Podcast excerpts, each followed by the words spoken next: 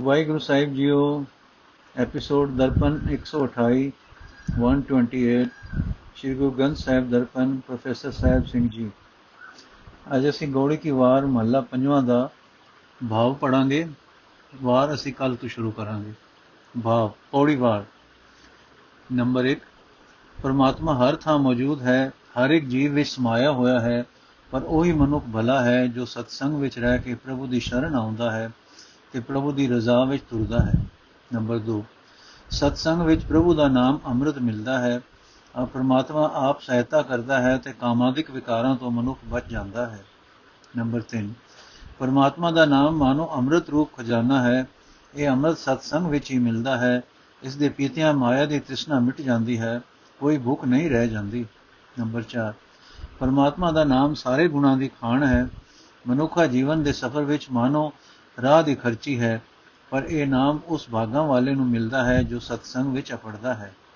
Number 5 ਮਨੁੱਖ ਤਾਂ ਕਿਤੇ ਰਹੇ, ਉਹ ਥਾਂ ਵੀ ਸੋਹਣਾ ਹੋ ਜਾਂਦਾ ਹੈ ਜਿੱਥੇ ਸਤਸੰਗੀ ਮਿਲ ਕੇ ਪ੍ਰਭੂ ਦੀ ਸਿਫਤ ਸਲਾਹ ਕਰਦੇ ਹਨ। ਭਗਤੀ ਨੂੰ ਪਿਆਰ ਕਰਨਾ ਪ੍ਰਭੂ ਦਾ ਮੁੱਢ ਕਦੀਮਾ ਦਾ ਸੁਭਾਅ ਹੈ। ਜੋ ਨਾਮ ਸਿਮਰਦਾ ਹੈ, ਉਸ ਦੇ ਮਨ ਵਿੱਚੋਂ ਬੁਰਾਈ ਮਿਟ ਜਾਂਦੀ ਹੈ।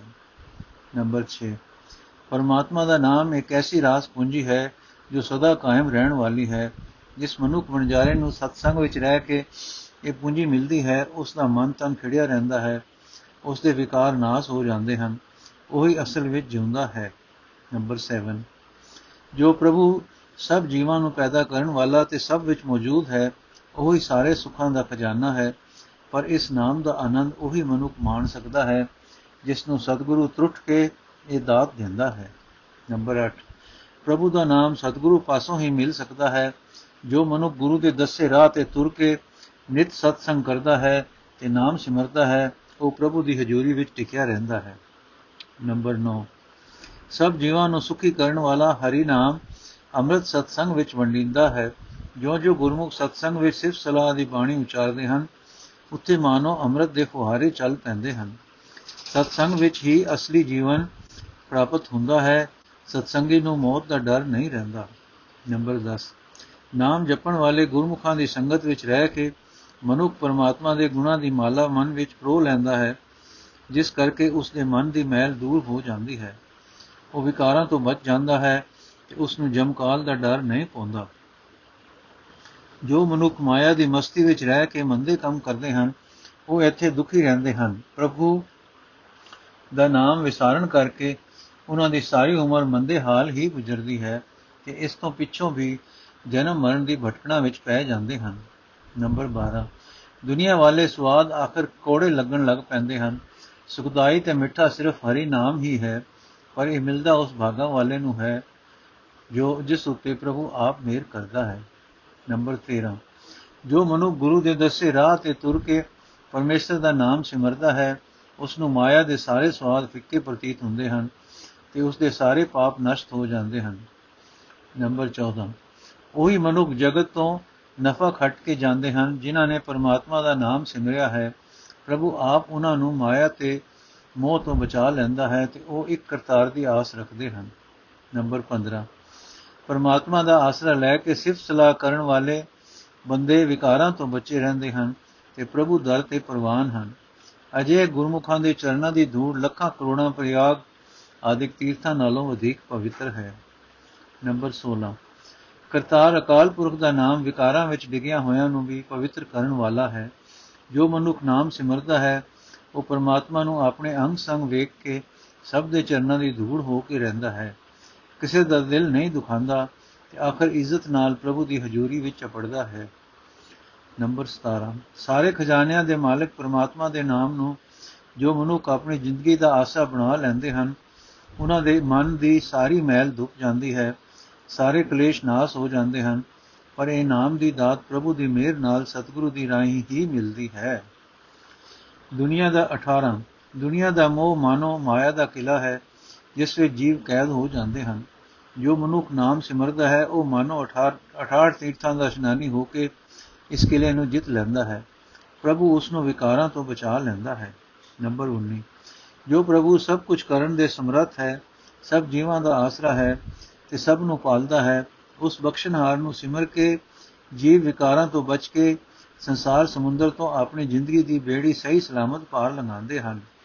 ਨੰਬਰ 20 ਪ੍ਰਭੂ ਦੀ ਸਿਫਤ ਸਲਾਹ ਕਰਨ ਵਾਲੇ ਬੰਦੇ ਨੂੰ ਨਾਮ ਹੀ ਪੁਸ਼ਾਕੇ ਤੇ ਸੁੰਦਰ ਭੋਜਨ ਹੈ। ਪੁਸ਼ਾਕੇ ਤੇ ਸੁੰਦਰ ਭੋਜਨ ਹੈ।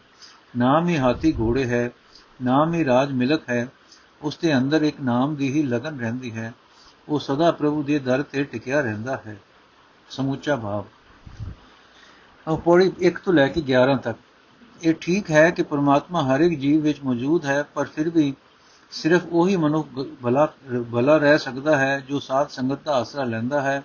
ਸਤ ਸੰਗ ਵਿੱਚ ਹੀ ਗੁਰੂ ਦੇ ਦੱਸੇ ਹੋਏ ਰਾਹ ਤੇ ਤੁਰ ਕੇ ਨਾਮ ਸਿਮਰਨ ਦਾ ਸੁਭਾਅ ਬਣ ਸਕਦਾ ਹੈ। ਨਾਮ ਹੀ ਜੀਵਨ ਸਫਰ ਦੀ ਖਰਚੀ ਹੈ। ਇਹ ਨਾਮ ਦੀ ਬਰਕਤ ਨਾਲ ਹੀ ਮਾਇਆ ਦੀ ਤ੍ਰਿਸ਼ਨਾ ਬੁਰਾਈ ਕਾਮਾਦਿਕ ਵਿਕਾਰ ਮਨ ਵਿੱਚੋਂ ਦੂਰ ਹੁੰਦੇ ਹਨ। ਮੌਤ ਦਾ ਡਰ ਨਹੀਂ ਪਉਂਦਾ, ਤਨ ਮਨ ਸਦਾ ਖਿੜਿਆ ਰਹਿੰਦਾ ਹੈ ਤੇ ਮਨੁੱਖ ਪੁਰਵ ਪ੍ਰਭੂ ਦੀ ਹਜ਼ੂਰੀ ਵਿੱਚ ਟਿਕਿਆ ਰਹਿੰਦਾ ਹੈ। 12 ਤੋਂ ਲੈ ਕੇ 15 ਤੱਕ। ਜੇ ਪ੍ਰਭੂ ਨਾਮ ਵਿਸਰ ਜਾਏ ਤਾਂ ਮਾਇਆ ਜੀਵ ਤੇ ਦਬਾਅ ਪਾ ਲੈਂਦੀ ਹੈ। ਸਾਰੀ ਉਮਰ ਵਿਕਾਰਾਂ ਵਿੱਚ ਮੰਦੇ ਹਾਲ ਗੁਜ਼ਰਦੀ ਹੈ। ਜਦੋਂ ਮਨੁੱਖ ਨਾਮ ਰਸ ਹਾਸਲ ਕਰਦਾ ਹੈ, ਤਦੋਂ ਹੀ ਸਮਝ ਪੈਂਦੀ ਹੈ ਕਿ ਮਾਇਆ ਦੇ ਸਵਾਦ ਫਿੱਕੇ ਤੇ ਕੋੜੇ ਦੁਖਦਾਈ ਹਨ। 16 ਤੋਂ 21 ਤੱਕ। ਨਾਮ ਸਿਮਰਨ ਵਾਲੇ ਬੰਦਿਆਂ ਦੇ ਪੈਰਾਂ ਦੀ ਖਾਕ ਲੱਖਾਂ ਕਰੋੜਾਂ ਤੀਰਥਾਂ ਨਾਲੋਂ ਵਧੇਕ ਪਵਿੱਤਰ ਹੈ, ਕਿਉਂਕਿ ਸਿਮਰਨ ਵਾਲੇ ਬੰਦੇ ਪ੍ਰਭੂ ਨੂੰ ਅੰਗ ਸੰਗ ਵੇਖ ਕੇ ਕਿਸੇ ਦਾ ਦਿਲ ਨਹੀਂ ਦੁਖਾਉਂਦੇ। ਸਭ ਨਾਲ ਪਿਆਰ ਤੇ ਨਿਮਰਤਾ ਦਾ ਵਰਤਾਓ ਕਰਦੇ ਹਨ। ਉਹਨਾਂ ਦਾ ਮਨ ਸੁਧ ਹੁੰਦਾ ਹੈ। ਨਾਮ ਸਿਮਰਨ ਵਾਲੇ ਮਾਨੋ 18 ਤੀਰਥਾਂ ਦੇ ਇਸ਼ਨਾਨੀ ਹਨ। ਮਾਇਆ ਦਾ ਕਿਲਾ ਬੰਦਗੀ ਵਾਲੇ ਹੀ ਜਿੱਤਦੇ ਹਨ। ਸੰਸਾਰ ਸਮੁੰਦਰ ਤੋਂ ਜ਼ਿੰਦਗੀ ਦੀ ਬੇੜੀ ਸਹੀ ਸਲਾਮਤ ਪਾਰ ਲੰਘਾਉਂਦੇ ਹਨ, ਕਿਉਂਕਿ ਦੁਨੀਆ ਦੇ ਸਾਰੇ ਪਦਾਰਥਾਂ ਨਾਲੋਂ ਉਹਨਾਂ ਨੂੰ ਪ੍ਰਭੂ ਦਾ ਨਾਮ ਹੀ ਵਧੇਕ ਖਿੱਚ ਪਾਉਂਦਾ ਹੈ। ਮੁੱਖ ਭਾਵ, ਭਾਵੇਂ ਪਰਮਾਤਮਾ ਸਭ ਵਿੱਚ ਮੌਜੂਦ ਹੈ, ਪਰ ਪਵਿੱਤਰ ਜੀਵਨ ਉਸੇ ਮਨੁੱਖ ਦਾ ਹੀ ਹੋ ਸਕਦਾ ਹੈ, ਜੋ ਸਤਸੰਗ ਵਿੱਚ ਰਹਿ ਕੇ ਗੁਰੂ ਦੇ ਦੱਸੇ ਰਸਤੇ ਤੇ ਤੁਰਦਾ ਹੈ ਤੇ ਪ੍ਰਭੂ ਦਾ ਨਾਮ ਸਿਮਰਦਾ ਹੈ। ਨਹੀਂ ਤਾਂ ਮਾਇਆ ਦਾ ਦਬਾਅ ਪੈਣ ਕਰਕੇ ਮਨੁੱਖ ਵਿਕਾਰਾਂ ਵਿੱਚ ਫਸ ਜਾਂਦਾ ਹੈ ਤੇ ਲੋਕ ਪਰਲੋਕ ਦੋਵੇਂ ਗਵਾ ਲੈਂਦਾ ਹੈ। ਵਾਰ ਦੀ ਬਣਤ ਸਤਿਗੁਰੂ ਅਰਜਨ ਸਾਹਿਬ ਜੀ ਦੀ ਇਸ ਵਾਰ ਵਿੱਚ 21 ਪੌੜੀਆਂ ਤੇ 42 ਸ਼ਲੋਕ ਹਨ। ਹਰ ਇੱਕ ਪੌੜੀ ਦੇ ਨਾਲ 2-2 ਹਰ ਇੱਕ ਪੌੜੀ ਵਿੱਚ 5-5 ਤੁਕਾਂ ਹਨ। ਪੌੜੀ ਨੰਬਰ 1 9 16 ਤੇ 20 ਨੂੰ ਛੱਡ ਕੇ ਬਾਕੀ ਸਾਰੀਆਂ ਪੌੜੀਆਂ ਨਾਲ ਦੋ ਤੁਕੇ ਸ਼ਲੋਕ ਹਨ। ਬੋਲੀ ਵੀ ਸਭ ਸ਼ਲੋਕਾਂ ਦੀ ਇੱਕੋ ਜਿਹੀ ਹੈ। ਸ਼ਲੋਕਾਂ ਦੀ ਸਾਵੀਂ ਗਿਣਤੀ ਹਰ ਇੱਕ ਪੌੜੀ ਨਾਲ ਇੱਕੋ ਜਿਹੀ, ਦੋ ਤੁਕੀ ਬਨਾਵਟ, ਇੱਕ ਸਮਾਨ ਮਜਮੂਨ, ਸਾਰੇ ਹੀ ਸ਼ਲੋਕ ਤੇ ਪੌੜੀਆਂ ਇੱਕੋ ਹੀ ਗੁਰ ਵਿਅਕਤੀ ਦੀਆਂ ਇਸ ਡੂੰਗੀ ਸਾਂਝ ਤੋਂ ਇਹ ਨਤੀਜਾ ਕੱਢਿਆ ਜਾ ਸਕਦਾ ਹੈ ਕਿ ਇਹ ਵਾਰ ਇਸ ਦੇ ਨਾਲ ਵਰਤੀ ਹੋਏ ਸ਼ਲੋਕ ਇੱਕੋ ਹੀ ਸਮੇਂ ਦੇ ਉਚਾਰੇ ਹੋਏ ਹਨ। ਬੋਲੀ ਅਤੇ ਬਨਾਵਟ ਦੇ ਖਿਆਲ ਤੋਂ ਇਹ ਗੁਣ ਗੁਜਰੀ ਕੀ ਵਾਰ ਮਹੱਲਾ ਪੰਜਵਾਂ ਵਿੱਚ ਮਿਲਦੇ ਹਨ। ਇਸ ਵਾਰ ਦੀ ਪੌੜੀ ਨੂੰ 12 ਨੂੰ ਗੁਜਰੀ ਦੀ ਵਾਰ ਦੀ ਪੌੜੀ ਨੰਬਰ 20 ਦੇ ਸਾਹਮਣੇ ਪੌੜੀ ਨੰਬਰ 12 ਨੂੰ ਗੁਜਰੀ ਕੀ ਵਾਰ ਦੀ ਪੌੜੀ ਨੰਬਰ 20 ਦੇ ਸਾਹਮਣੇ ਰੱਖ ਕੇ ਪੜੋ ਬਹੁਤ ਲਫ਼ਜ਼ਾਂ ਦੀ ਸਾਂਝ ਹੈ। ਨਿੰਦਕ ਮਾਰੇ ਤਤਕਾਲ, ਖਿਨ ਟਿਕਣ ਨ ਦਿੱਤੇ ਬ੍ਰਹਦਾਸ ਕਾ ਦੁਖ ਨਾ ਖਵ ਸਕੈ ਫੜ ਜੋਨੀ ਜੁਤੇ।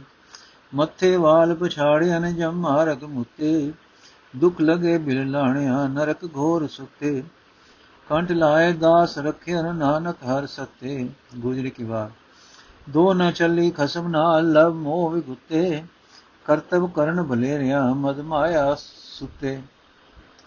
ਫਿਰ ਫਿਰ ਜੁਨ ਭਵਾਈਨ ਮਜ ਮਾਰਗ ਮੁਤੇ ਕੀਤਾ ਪਾਏ ਨਾ ਆਪਣਾ ਦੁਖ ਸੇ ਤੀ ਜੁਤੇ।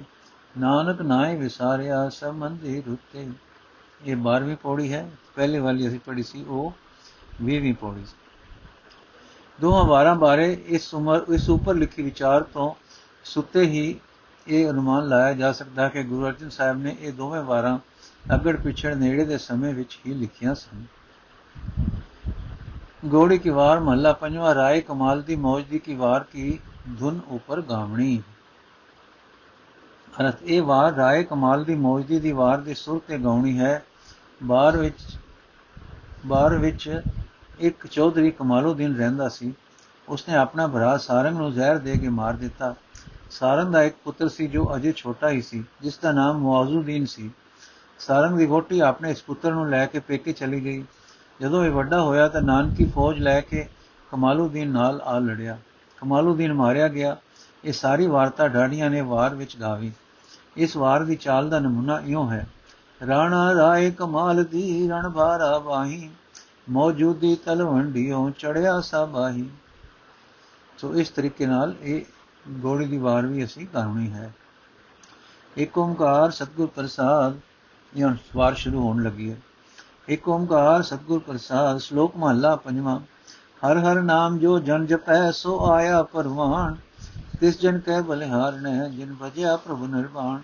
ਜਨ ਮਰਨ ਦੁਖ ਕਟਿਆ, ਹਰ ਭੇਟਿਆ ਪੁਰਖ ਸੁਜਾਨ ਸੰਤ ਸੰਗ ਸਾਗਰ ਤਰੇ, ਜਨ ਨਾਨਕ ਸੱਚਾ ਤਾਣ। ਅਰਥ ਹੈ ਜੋ ਮਨੁੱਖ ਪਰਮਾਤਮਾ ਦਾ ਨਾਮ ਸਿਮਰਦਾ ਹੈ, ਉਸ ਦਾ ਜਗਤ ਵਿੱਚ ਆਉਣਾ ਸਫਲ ਸਮਝੋ। ਜਿਸ ਮਨੁੱਖ ਨੇ ਵਾਸਨਾ ਰਹਿਤ ਪ੍ਰਭੂ ਨੂੰ ਸਿਮਰਿਆ ਹੈ, ਮੈਂ ਉਸ ਤੋਂ ਸਦਕੇ ਹਾਂ। ਉਸ ਨੂੰ ਸੁਜਾਨ ਅਕਾਲ ਪੁਰਖ ਮਿਲ ਪਿਆ ਹੈ ਕਿ ਉਸ ਦਾ ਸਾਰੀ ਉਮਰ ਦਾ ਦੁੱਖ ਕਲੇਸ਼ ਦੂਰ ਹੋ ਗਿਆ ਹੈ।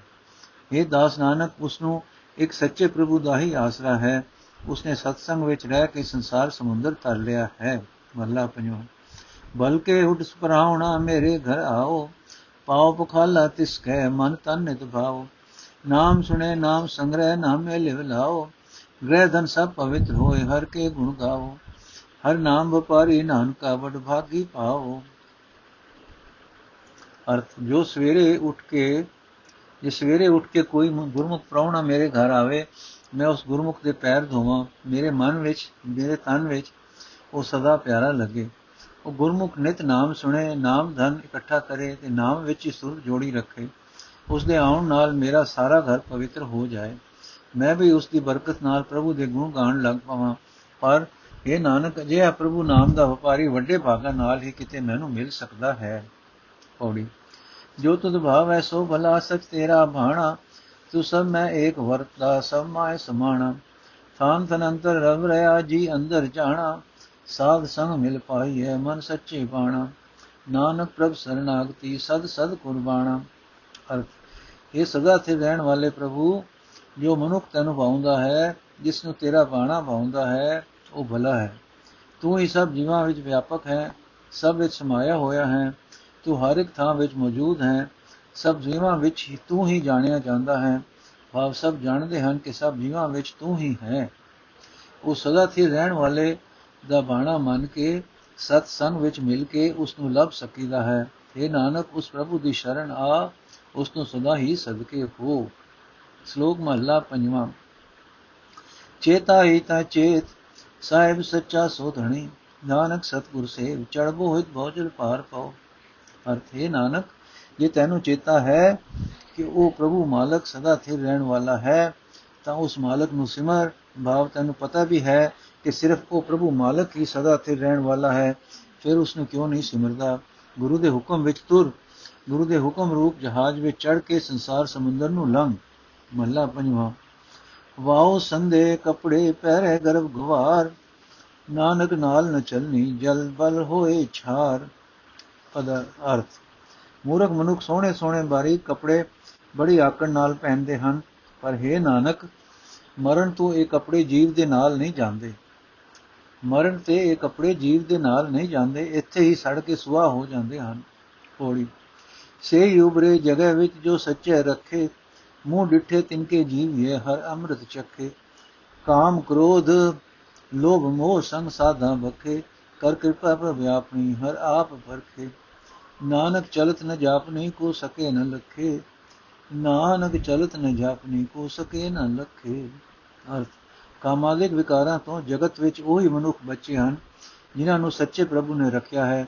ਐਸੇ ਮਨੁੱਖਾਂ ਦਾ ਦਰਸ਼ਨ ਕਰਕੇ ਹਰੀ ਨਾਮ ਅੰਮ੍ਰਿਤ ਚੱਕ ਸਕੀਦਾ ਹੈ। ਤੇ ਅਸਲ ਜ਼ਿੰਦਗੀ ਮਿਲਦੀ ਹੈ। ਅਜੇ ਸਾਧੂ ਜਨਾਂ ਦੀ ਸੰਗਤ ਵਿੱਚ ਰਹਾ, ਕਾਮ ਕ੍ਰੋਧ, ਲੋਭ, ਮੋਹ ਆਦਿਕ ਵਿਕਾਰ ਨਾਸ ਹੋ ਜਾਂਦੇ ਹਨ। ਜਿਨ੍ਹਾਂ ਉੱਤੇ ਪ੍ਰਭੂ ਨੇ ਆਪਣੀ ਮਿਹਰ ਕੀਤੀ ਹੈ, ਉਹਨਾਂ ਨੂੰ ਉਸਨੇ ਆਪ ਹੀ ਪ੍ਰਵਾਨ ਕਰ ਲਿਆ ਹੈ।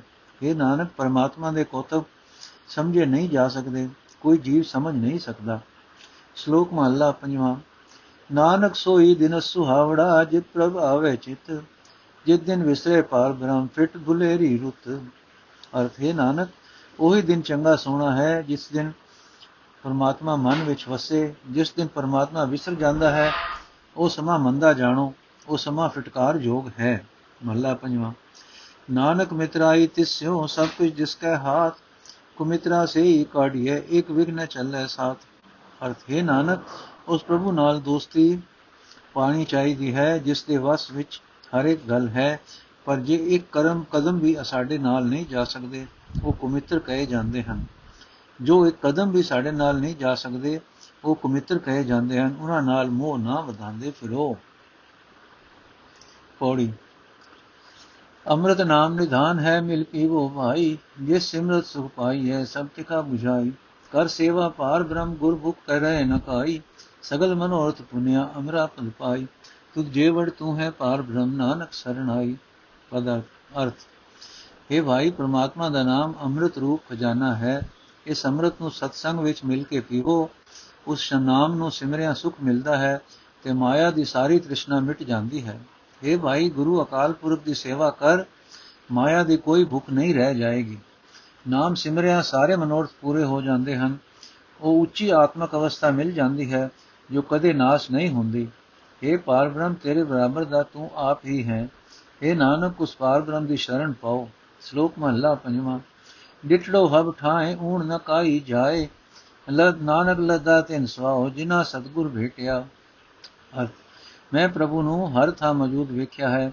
ਕੋਈ ਵੀ ਥਾਂ ਪ੍ਰਭੂ ਤੋਂ ਖਾਲੀ ਨਹੀਂ ਹੈ। ਭਾਵ ਹਰ ਇੱਕ ਜੀਵ ਵਿੱਚ ਪ੍ਰਭੂ ਹੈ, ਪਰ ਹੈ ਨਾਨਕ ਇਹ ਜੀਵਨ ਦਾ ਮਨੋਰਥ ਭਾਵ ਪ੍ਰਭੂ ਦਾ ਨਾਮ ਸਿਮਰਨ, ਉਹਨਾਂ ਮਨੁੱਖਾਂ ਨੇ ਹੀ ਲੱਭਾ ਹੈ, ਜਿਨ੍ਹਾਂ ਨੂੰ ਸਤਿਗੁਰੂ ਮਿਲਿਆ ਹੈ। ਮਹਲਾ ਪੰਜਵਾਂ।